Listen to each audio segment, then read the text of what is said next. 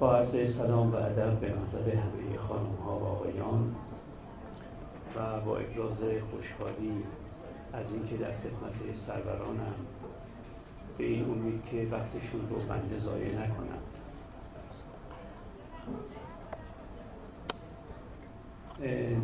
دوست و سرور و محقق بزرگ آقای دکتر راسکو درباره فردوسی سخن گفتند.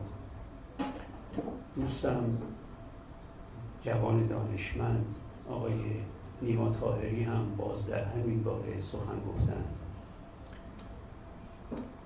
و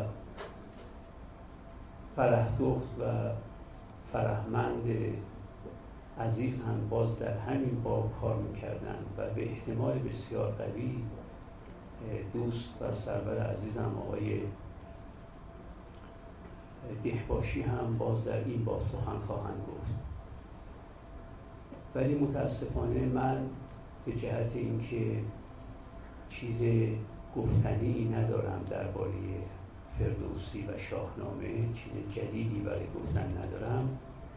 از این قاعده همه سرورانم عدول می‌کنم و به نکته می‌پردازم درباره مواجهه ایرانیان امروز با ادبیات و مخصوصا شعر تاریخی خودشون. واقعیت اینه که اگر ما ایرانیان امروز مواجهمون رو بخوایم با ادبیات گذشتمون که گذشته از همون لحظه قبل شروع میشه و میره تا قرنهای بسیار طولانی در زمان مازی مواجهه ما ایرانیان با این ادبیات به سه مواجهه قابل تقسیمه. مواجهه اول مواجهه است که من ازش تعبیر می‌کنم به تحقیر تحقیر ادبیات ما. این تحقیر خودش رو به صورت قهر کردن و قطع ارتباط کردن با ادبیات ما نشون میده. کم نیستن جوانانی و حتی بزرگتر از جوانان که وقتی سخن از ادبیات فارسی گفته میشه با نگاه تحقیرآمیز و حتی استهزاآمیز و حتی گاهی توهینگرانه و اهانتگرانه به ادبیات قدیم ما نظر می‌کنند ارتباطشون رو کاملا بریدن با اون ادبیات و هیچ احساس شرمی هم نمی‌کنن از اینکه یک سطر از اشعار شعرای ما رو نخوندند و مطالعه نکردند. این متاسفانه چیزی است که تا حد فراوانی هم ناشی از اوضاع و احوال سیاسی و اجتماعی امروز ماست. در واقع نوعی حرکت واکنشی است به آنچه که نظام سیاسی حاکم بر جامعه ما القا می‌کنه. چون به نظرشون میاد که نظام سیاسی حاکم بر جامعه ما قدیم گراست ارتجاعی رو به سوی گذشته داره رو به سوی سنت داره. اون وقت گمان می‌کنن هر نگاه کردنی به گذشته هر نگاه کردنی به سنت هر نگاه کردنی به روزگار قدیم خطا آمیزه و به سود ما نیست. بنابراین خلع ادبیات ما رو در ذهن و خودشون با ادبیات کشورهای دیگه با ادبیات غرب که اون هم ادبیاتی است بسیار ارزشمند و بسیار غنی و بسیار آموزنده با اون این خلع رو پر می‌کنم. من برای اینکه وقت سربران رو نگیرم موارد این و مصادیق این دسته رو ذکر نمی کنم ولی در نوشته ها حتی در مطبوعات گاهی آثاری از این نفرت از گذشته و گذشته ستیزی و سنت ستیزی رو ما به عیان می‌بینیم. این یک تلقی. تلقی دوم درست برخلاف تلقی اول که تحقیر گرا بود تعظیم گراست. یعنی به صورت مبالغ آمیزی رو کرده به ادبیات قدیم ما. تعداد کسانی که این تلقی رو دارن البته نسبت به تعداد کسانی که تلقی اول رو دارن بسیار کمترن. به لحاظ عدد ولی در عین حال به لحاظ اهمیتی که در جامعه دارن به نظرم میاد وزنشون فراوانه. کسانی که چنان رفتار می‌کنن که گویا هر چه هست در گذشته ما ایرانیانه هر چه هست در ادبیات گذشته ما ایرانیانه هر چه هست در زبان فارسی است و تعظیمی که می توانست تعظیم به جایی باشه تبدیل شده به یک نوع تعظیم بیگان ستیزانه. یک نوع تعظیمی که گویا هر چه هست ما باید در گذشته دنبالش بگیریم. همه گنجینه ها در گذشته سراغشون باید رفت و هیچ چیز جدیدی نیست که ارزشمند باشه و شایسته و در خود توجه و التفات و اعتنای ما باشه. این تعظیم معمولا خودش رو به دو صورت نشون میده. یکی فخر فروشی بیش از حد به کسانی که زبان و ادب ما رو ساختن. فخر فروشی بیش از حد به حافظ یا به مولانا یا به فردوسی یا به خیام یا به هر کس دیگری. این فخر فروشی به نظر من میاد که فخر فروشی بیمارگونه است. فارغ از داستان اخلاقی فخر فروشی و فارغ از اینکه من حتی به یافته ها و دستاوردهای شخص خودم هم نمی‌توانم به لحاظ اخلاقی فخر بفروشم چه برسه به یافته ها و دستاوردهای دیگران از این مسئله اخلاقی بگذریم. یعنی از این مسئله بگذریم که چون جهان هستی بر رایگان بخشی مبتنی شده ما هر چه داریم به رایگان دریافت کرده ایم و بنابراین جای فخر فروشی نداریم. دستاوردهای خودمون و یافته های خودمون به رایگان و مجانا به ما داده شده. نمی‌تونیم بهش فخر بفروشیم چه برسه به دستاوردها و یافته های مولانا یا فردوسی یا حافظ یا سعدی یا نظامی یا خوابانی یا خیام یا هر کسی دیگری. فارغ از این مسئله اخلاقی مسئله اینه که وقتی ما فخر فروشی می‌کنیم به گذشتگان عمر و نیرو و استعدادهای درونی و فرصتهای بیرونیمون رو فقط به ستایشگری میگذرانیم دیگه سودی نمی‌بریم. از اون شخص ستایش شده از اون اثر ستایش شده. اگر من دائما ستایشگر فردوسی یا ستایشگر مولانا یا حافظ یا هر یک از مفاخر دیگر کشورمون باشیم باشم این معناش اینه که من دارم عمر خودم رو و وقت خودم رو و نیروی خودم رو و همه استعدادهای درونی خودم رو و همه فرصتهای بیرونی خودم رو فقط دارم ضایع می‌کنم. مثل فرض کنید که عاشقان یک فوتبالیست خاص که از بس درباره اون فوتبالیست سخن میگن و ستایش می‌کنن و در هر جلسه ای به ستایش او مشغولن و از منتقدان او گریزانن اصلا خودشون فرصت نمی‌کنن پا به توپ بزنن. خب تو اگر ستایشگر این فوتبالیستی معناش اینه که تو هم این رویه رو میپسندی پس تو هم برو فوتبال بازی کردن رو یاد بگیر با ستایش یک فوتبالیست که من فوتبال بازی نمی کنم و فوتبالیست نخواهم شد. ما هم خیلی وقتها داریم انگار فوتبالیست های گذشته خودمون رو دائما ستایش می‌کنیم و اصلا پا به توپی که اونها بهش زده اند نمی‌زنیم. در اون میدانی که اونها چوگان زده اند ما اصلا در اون میدان چوگان نمی‌زنیم و عرض می‌کنم که گوی نمیدوانیم. باید گوی دوانی و چوگان زدن رو ما یاد بگیریم از اونها. اگر واقعا معتقدیم که اونها کار مهمی کردن کار شاخصی کردن این که ما فقط از اونها به نیکی یاد بکنیم و نگیم که اون چیزی که در اونها نیک است لابد قابلیت این رو داره که من هم به اون چیز رو بکنم من هم دارای اون سرمایه بشم این به نظر میاد خسران بزرگی. اون وقت گاهی این فخر فروشی صورت دومی هم پیدا می‌کنه که اون صورت دوم به نظر من باز از صورت اول ناپسندیده تره. این فخر فروشی گاهی با یک روایت نادرست از ناسیونالیزم آمیخته میشه. از کردم روایت نادرست از ناسیونالیزم. ناسیونالیزم روایت های درستی هم ازش وجود داره. روایت های درستی از ناسیونالیزم که هم به لحاظ اخلاقی و هم به لحاظ مسلحت اندیشانه قابل دفاع.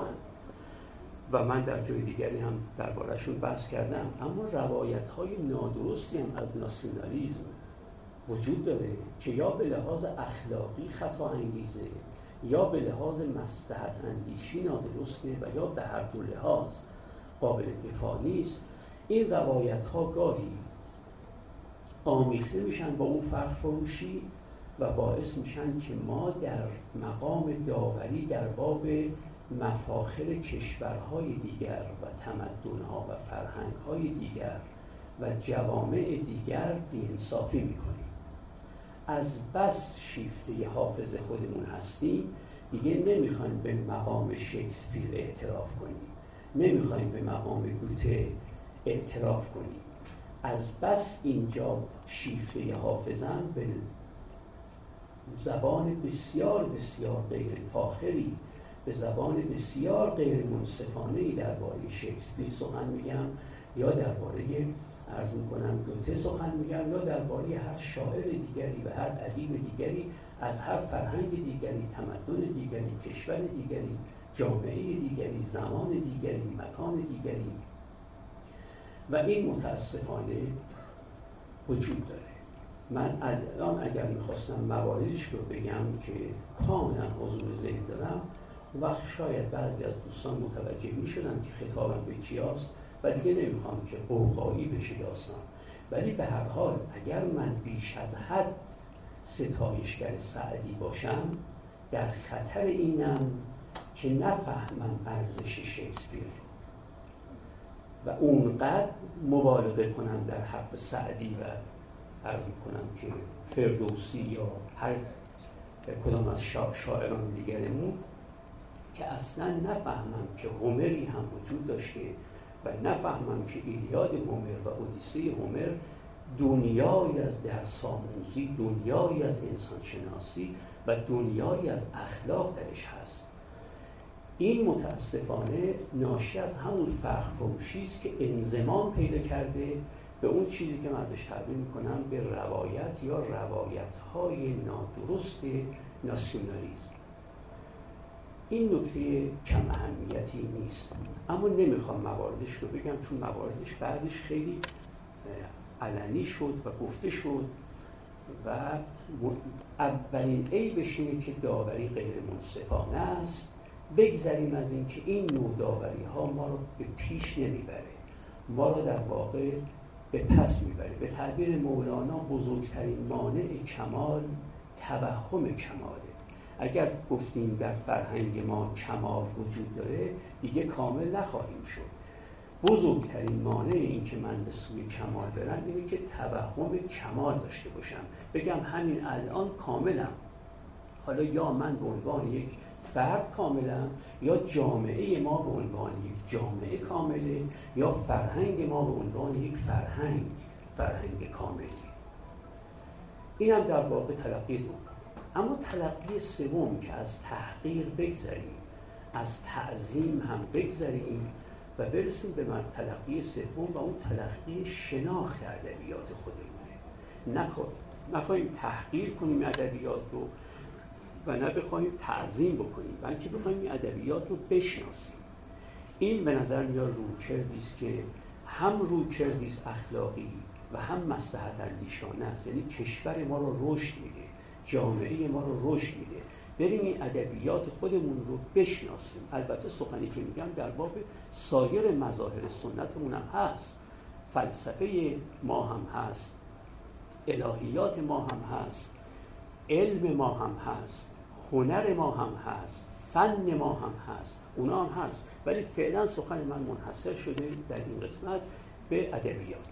بریم این ادبیات رو بشناسیم. این ادبیات رو وقتی که ما می‌شناسیم دو آیدی بزرگ خواهیم داشت. دو تا فایده بزرگ می‌بریم. هرچه این ادبیات رو بیشتر بشناسیم فایده اولش اینه که لذت می‌بریم از این ادبیات و فایده دومش اینه که منفعت می‌بریم. اول در باب لذتش سخنی بگم. همه سربران بهتر از خود بنده می‌دانند. من دارم درس پس میدم به همه حاضران. ادبیات به طور کلی چه نظم باشه و چه نصر باشه شعر غیر شعر فرق نمی‌کنه.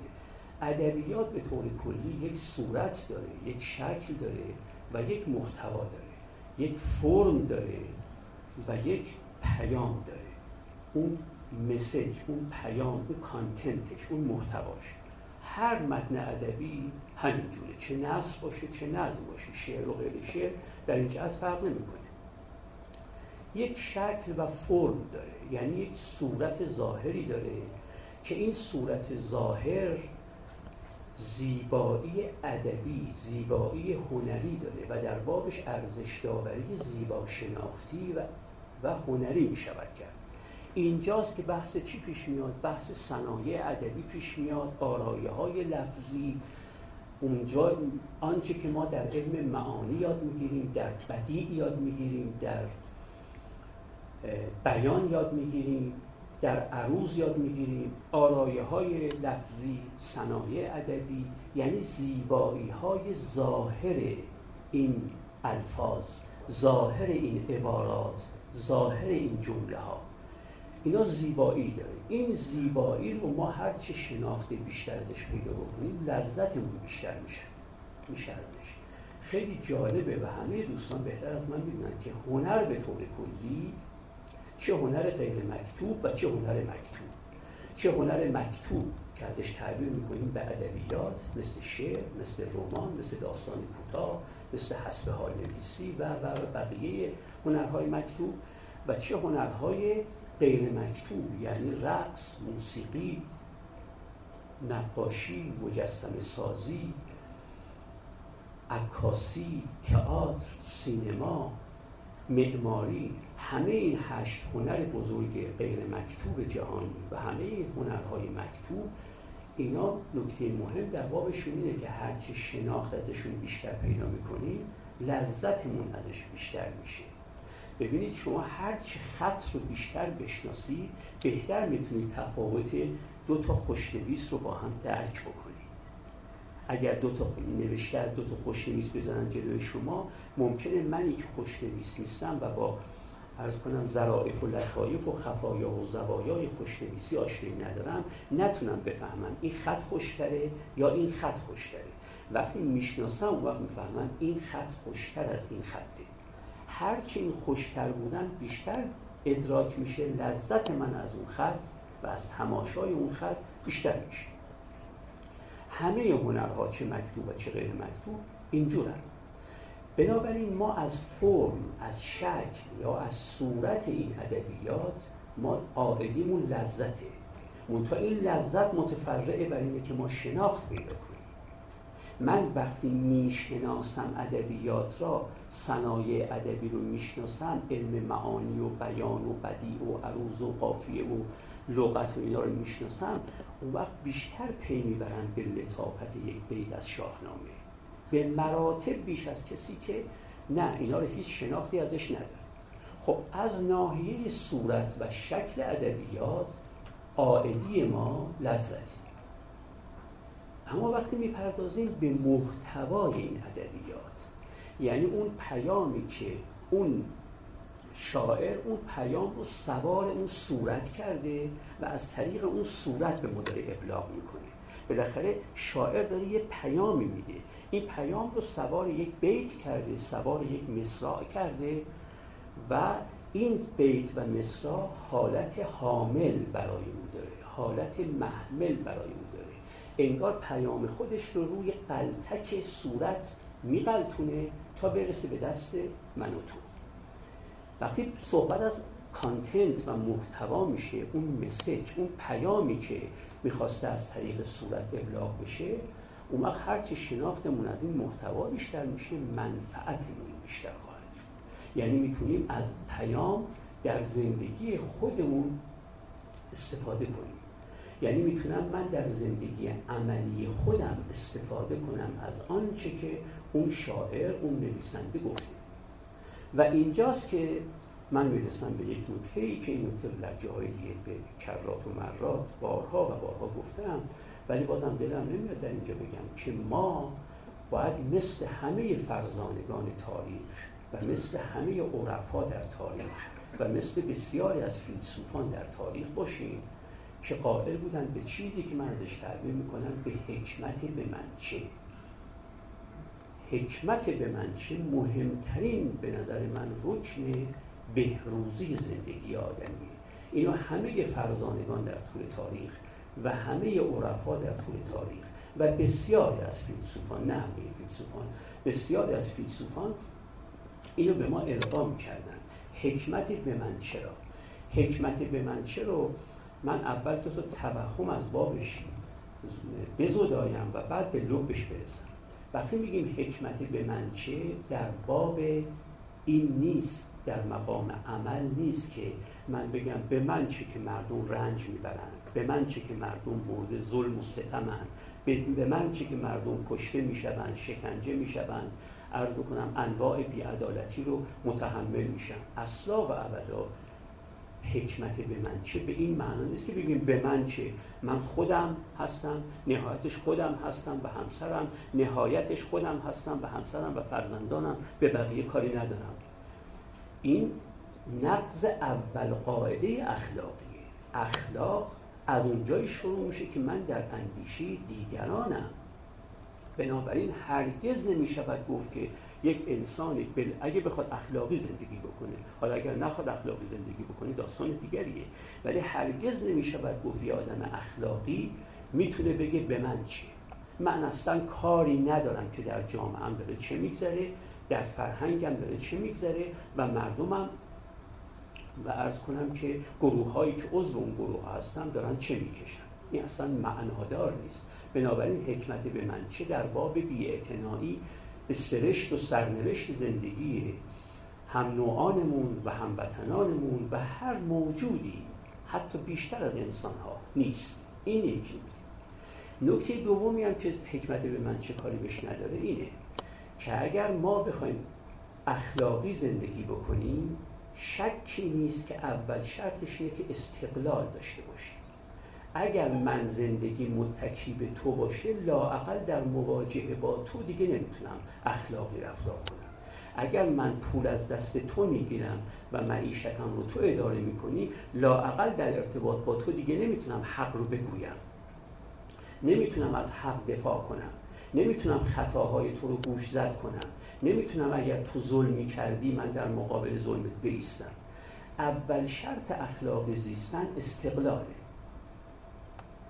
یکی از مهمترین انواع استقلال استقلال مالی و مادیه. این هم مقدمه دوم. مقدمه سوم اینه که استقلال مالی و مادی نیاز به ثروت داره. من اگر ثروت نداشته باشم استقلال مالی و مادی ندارم. عنایت می‌کنید مقدمه چهارم اینه که ثروت عموما از راه درآمد به دست میاد. کمن کسانی که از راه ارث بتونن تا آخر عمرشون زندگی کنن عموما ثروت از راه درآمد به دست میاد. مقدمه پنجم اینه که درآمد نیاز داره به اینکه من یک شغل و حرفه داشته باشم. بدون شغل و حرفه که کسی به من درآمد نمیده. مقدمه ششم اینه که برای اینکه من شغل و حرفه‌ای و متصدی و متکفل و متعهدش بشم باید حتما یا در یک علم یا در یک فن یا در یک هنر متخصص باشم. مقدمه هفتم اینه که برای اینکه در علم یا فن یا هنر متخصص بشم حتما باید برم یک چیزهایی رو یاد بگیرم. روشنه؟ اون چیزهایی که من برای شغل و حرفم باید یاد بگیرم اونا که هر کدام ما بسته به اینکه چه شغل و حرفه بخوایم انتخاب کنیم اون فرق می‌کنه. یکیش در یک علم باید متخصص بشه کسی در علم دیگری یک کسی در فنی کسی در فن دیگری یک کسی در هنری و یک کسی در هنر دیگری. بالاخره من باید یا در یک علم یا در یک فن یا در یک هنر متخصص بشم. بنابراین باید یاد بگیرم. حالا معلوماتی را که برای شغل و حرفه باید یاد بگیرم که چاره جزی ندارم. باید یاد بگیرم. درسته؟ اما حالا سخن حکمت به من چه اینجا میاد می‌دونید حالا فرض کنید شما معلوماتی را که برای متخصص در یک شغل و حرفه شدن لازم دارید رو بلدید.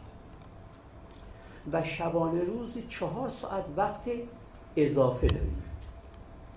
و این چهار ساعت رو می‌تونید چیزهای جدید یاد بگیرید غیر از اون چیزی که به شغل حرفتون مربوط میشه. اون که مسلمه باید یاد بگیرید چهار ساعت سه ساعت پنج ساعت فراغ بال دارید برای اینکه یک سلسله دانش های جدید یاد بگیرید حالا حکمت به من چه اینجا نطفش منعقد میشه. فرزانگان و عارفان به ما می‌گفتن اگر می‌خواید برید چیزی یاد بگیرید برید چیزی یاد بگیرید که در زندگی عملی شخص خودتون تأثیر داشته باشه عمرتون رو ضایع نکنید با یاد گرفتن چیزهایی که در زندگی عملی شما هیچ تأثیری نداره. اگر سوالی پیش آمد کسی سوالی از شما کرد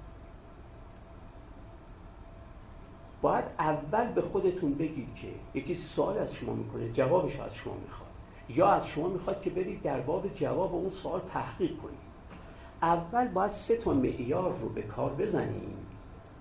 اگر این سه تا معیار موفق بود وقتی اعمال شد بر این سوال اون وقت باید بریم جواب اون سوال رو پیدا کنیم. اون وقت باید بریم به دنبال جواب اون سوال. یکی اینکه سوالاتی که قبل از اینکه خود سوال بر ذهن من طرح میشه با بعد از اینکه این سوال وارد ذهن من میشه زندگی عملی متفاوته. این شرط اول. شرط دوم سوالاتی که قبل از اینکه جوابشون پیدا بشه با بعد از اینکه جوابشون پیدا میشه زندگی عملی من متفاوت میشه. و شرط سوم سوالاتی که اگر جوابشون ایکس باشه زندگی من متفاوت میشه با وقتی که جواب اون سوال ایگرگ باشه. فرزانگان به ما می‌گفتن دنبال این سوالات برید. به بقیه سوالات وقتی پرداختید کسی شما رو خواست بپردازاند و از تون بخواد که برید بگید به من چی؟ به من چه ربطی داره؟ من فقط سوالاتی رو میرم به دنبال یافتن جوابش. فقط مسائلی رو میرم به دنبال حلش که این سه تا ویژگی رو داشته باشن. قبل از طرحش در ذهن من با بعد از طرحش در ذهن من تو زندگی عملیم اثر گذاشته می‌گذاره و تفاوت ایجاد میشه. قبل از جواب یافتن و بعد از جواب یافتنش زندگی عملی متفاوته و اگه جوابش A باشه فرق می‌کنه با وقتی که جواب این سوال B باشه. من باید به دنبال اینا برم. بقیه سوالات بگید به من چی؟ به من چه رفتی شمس تبریزی من بارها اینو نقل کردم شمس تبریزی در مقالات ازش نقل شده که میگه کسی به جوهی برخورد. جوهی در ادبیات ترک ها مثل مولانا در ادبیات ماست. در واقع یکی از عقلاء المجانینه فرزانگانی که از شدت فرزانگی دیوانه به نظر میاد. میگه کسی به جوهی برخورد و گفت که جوهی دارن خانچه می‌برند خانچه طبقه چوبی بود که کارگران میذاشتن رو سرشون در قدیم و هدایای بزرگی برای بزرگ دیگری یا جهیزی عروسی رو به منزل دامار روی خانچه ها می بردن و کسی به جوهی برخورد گفت که خانچه می‌برند. جوهی گفت به من چه؟ گفت آخه به خانه تو می‌برند گفت پس به تو چه؟ این معناش اینه که وقتی چیزی به من ربط نداره چرا من باید عمرم رو ضایع بکنم برای این جواب اون سوال پیدا کنم؟ باز به تعبیر مولانا در کلیات شمس میگه گویند که در سقسین شخصی دو کمان دارد. زان هر دو یکی گم شد. ما را چه زیان دارد؟ گویند اونم معلوم است که کی گفته. شخصی اون شخص ما نمی‌شناسیم. میگن در سقسی اونم نه در نیویورک رو ارز کنم که تهران اونم کجا. در یکی از روستاهای دور افتاده ای که برای ما تو دور افتاده است در ماورا النهر میگن یه شخصی دو تا کمان داشته شنیده این که یکیش گم شده تحقیق کن ببین راست یا غلطه خب من فرض کنید تحقیقم کردم فهمیدم یا راست یا غلطه این چه تأثیری در زندگی من داره؟ چه تأثیری در زندگی من چه با من می‌کنه؟ به گفته سعدی در گلستان می‌گفت که منجمی که همیشه از شدت علاقه به علم نجوم سر در آسمان داشت. این یه روز وارد خونش شد دید که هم دید که همسرش با بیگانه ای همخوابه شده از خانه پرید بیرون داد و فریاد که ایوه المسلمی به دادم برسی زنم با یه بیگانه ای. از کنم که همبستر شده. اون وقت کسی بر صاحب دلی بر او بگذشت گفت کسی که در خانه خودش نمی‌دونه چه خبره چه سودی داره بفهمه در آسمان ها چه خبره. این یعنی وقتی که تو چیزی که نفع داره دانستنش رو رها کرده ای رفته به دنبال یاد گرفتن چیزهایی که هیچ نفعی در زندگی نداره. خب حالا با این چند تا مثالی که من گفتم دوستان متوجه شدن که واقعا علمی که نفعی در مقام عمل برای زندگی من نداره من نباید دنبالش برم و تزیه عمره اونقدر تزیه عمره که بعضی از بنیانگذاران ادیان و مذاهب بعضی از الهیدانان بزرگ اصلا به خدا پناه می بردن از علم غیر نافع. می گفتن این علم غیر نافع و علم غیر نافع رو فقط غیر نافع نمی‌دونستن. زار و مزر هم می‌دونستن. از نظر دائما می‌گفتن ما خدای به تو پناه می‌بریم از علم غیر نافع. علم غیر نافع علم ها یه واقعیتی جهل نیست. نه جهل بسیطه نه جهل مرکب علمه یه واقعیتی رو به تو نشون میده. ولی واقعیتیش که چه بدونید چه ندونید فرق برای زندگی نمی‌کنه. وگرنه اینم که من شما بدونید که در این دو ساعت و نیمی که اینجا نشسته ای چند میلی گرم گرد و خاک روی صورتتون و موهاتون و لباساتون نشسته این هم یه واقعیتی. این هم اگه بدونید چیز رو دونسته ای احتمالا هر کدام از ما یک کسری از میلی گرم گرد و خاک تو این دو ساعت رو سر صورتمون نشسته لباسامون نشسته. اینم یه علمه. ولی خب چه سودی وقتی من بدونم؟ اینم که بدونم چند تا مورچه دارن در گوشه و کنارهای این سالن راه میرن. اینم یه علمه. ولی خب نفعی برای من نداره دانستنش. به دنبال اینها نریم. حالا برگردم به سخن خودم. می‌گفتم وقتی به محتوا می‌پردازیم به محتوای ادبیاتمون می‌پردازیم می‌خوایم منفعتی ببریم. یعنی می‌خوام ببینم بالاخره فردوسی برای زندگی الان من چه چیزی برای گفتن داره. سعدی برای زندگی الان من چه چیزی برای گفتن داره؟ وقتی داشتم به صنایع ادبیشون نگاه می‌کردم به آرایه های لفظیشون نگاه می‌کردم ارزش داوری های زیبایی شناختی و هنری می‌کردم رو آثارشون لذت میبردم. اما خب این لذت میگذره. حالا برای زندگی من چه چیزی برای گفتن داره؟ این مهمه. فردوسی رو به نظر من کسی خوب قدرش رو می‌دونه که بدون فردوسی برای زندگی او چه چیزی برای گفتن داره.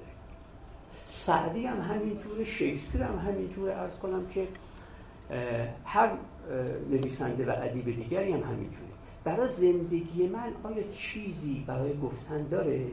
اگر چیزی برای گفتن داره من این چیز رو باید بیاموزم. و اگه بتونم و به میزان نفوذ کلامی که دارم به دیگران هم بیاموزانم بگم فردوسی حسن داستانش غیر از زیبایی که داره الفاظش و اون لذت به ما میده حسن داستانش این نکته دوم هم هست که به من این نکته رو یاد میده که این نکته رو غیر فردوسی کسی نگفته. من از اینو اینو باید یاد بگیرم. به زبان ساده ما باید فردوسی وار زندگی کردن رو یاد بگیریم. و بعد ببینیم از این فردوسی وار زندگی کردن چه چیزهاییش الان به درد ما می‌خوره. برای اینکه بفهمم چه چیزهاییش هم به درد ما می‌خوره سه تا معیار وجود داره که فقط اشاره بهش می‌کنم دیگه. تفصیل میگم. اگر بخوایم ببینیم پیام فردوسی در یک بیت یا پیام سعدی در گلستان یا دوستان یا هر کسی دیگری آیا به درد امروز من می‌خوره یا نمی‌خوره؟ باید از سه تا بوته آزمایش اون سخن موفق بیاد بیرون. هر سخنی ها فرقی هم نمی‌کنه. ادبا اینجوری نیستن عرفا هم اگه سخنانشون بخوایم امروز ببینیم به درد زندگی ما می‌خوره یا نه. بنیانگذاران ادیان و مذاهب الهیدانان فیلسوفان هم عالمان هر کسی که سخنی گفت اگر بخوام ببینم به درد زندگی عملی من می‌خوره یا نه اول باید از سه بوته آزمایش موفق بیاد بیرون. اول باید اون سخن با اقلانیت روزگار ما ناسازگار نباشه. سخن خرد ستیز هر که می‌خواد گفته باشه. به درد من و تو نمی‌خوره. سخن باید یا خرد پذیر باشه یا نهایتا خرد گریز باشه. ولی سخن خرد ستیز که خلاف عقل ماست این سخن به درد زندگی من نمی‌خوره. هر که گفته گفته باشه. پیامبر باشه خدا باشه پایینتر بالاتر. هر که گفته باشه به درد من نمی‌خوره. چون اقلانیت من اجازه نمیده بپذیرم سخن خرد ستیز را سخنی که مخالف با خرد این بوته آزمایش اول سخن علاوه بر این باید با اخلاق جهانی هم سازگار باشه. سخن نباید مفادش چیزی باشه که با اخلاق جهانی سازگار نباشه. اخلاق جهانی یعنی اون سلسله احکام و قواعد اخلاقی که همه فرهنگ ها درش اجماع دارن. همه تمدن ها همه بره های تاریخی همه ادیان همه مذاهب همه کیش ها همه آیین ها همه مکتب ها همه مسلک ها همه مشرب ها همه مرام ها همه ایدئولوژی ها همه ایسم ها همه بر اون احکام و قواعد اجماع دارن. اینجور نیست که بعضی قبول داشته باشن بعضی قبول نداشته باشن. توجه می‌کنید؟ حالا تعداد اینها چند تاست؟ اون بحث دیگری که نمی‌خوام دوستان بکنم. آنچه امروز ما می‌تونیم بپذیریم باید با اخلاق جهانی ناسازگار نباشه. اگر سخن هر کسی هر که می‌خواد باشه من دیگه خیلی می‌برم سطر سخن رو بالا. میگم اگر خدا هم سخنی بگه که با اخلاق جهانی ناسازگار باشه یک انسان عاقل امروزی نمی‌تونه بپذیره. یعنی می‌کنه چه برسه دیگه به دیگر این هم شرط دوم باید با اخلاق جهانی ناسازگار نباشه سخن. و شرط سوم اینه که باید با حقوق بشر هم ناسازگار نباشه.